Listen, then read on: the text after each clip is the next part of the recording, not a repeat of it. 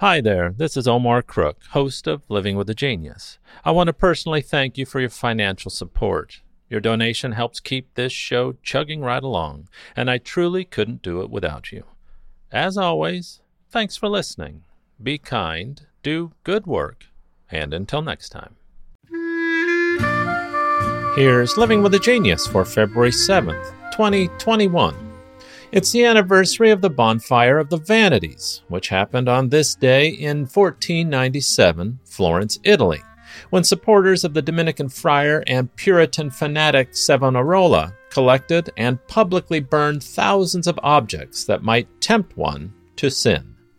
Savonarola became moral dictator of the city of Florence when the Medici were temporarily driven out in 1494 and had a reputation for austerity and as a formidably effective hellfire preacher, obsessing over perceived human wickedness and convincing his followers that the wrath of God was about to fall upon the earth. Savonarola detested practically every form of pleasure and relaxation, and grimly disapproved of jokes and frivolity, of poetry and sex, especially the homosexual variety, gambling, fine clothes and jewelry, and luxury of any sort. He especially denounced the works of Boccaccio and the whole humanistic culture of the Italian Renaissance, putting an end to the carnivals and festivals the Florentines traditionally enjoyed, substituting religious festivals instead, employing street urchins as a junior Gestapo to sniff out the injurious and suspect items. Not surprisingly, Savonarola made many powerful enemies, most notably the silk and gold loving Borgia Pope Alexander VI, who eventually excommunicated the rigorous friar. On Palm Sunday in 1498, Savonarola was arrested by the Florentine authorities with two friars who were among his most ardent followers.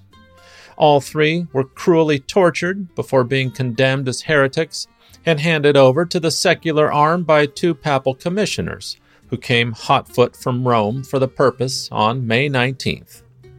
Friar Salvestro and Friar Domenico were hanged first, before Savonarola climbed the ladder to the place between them.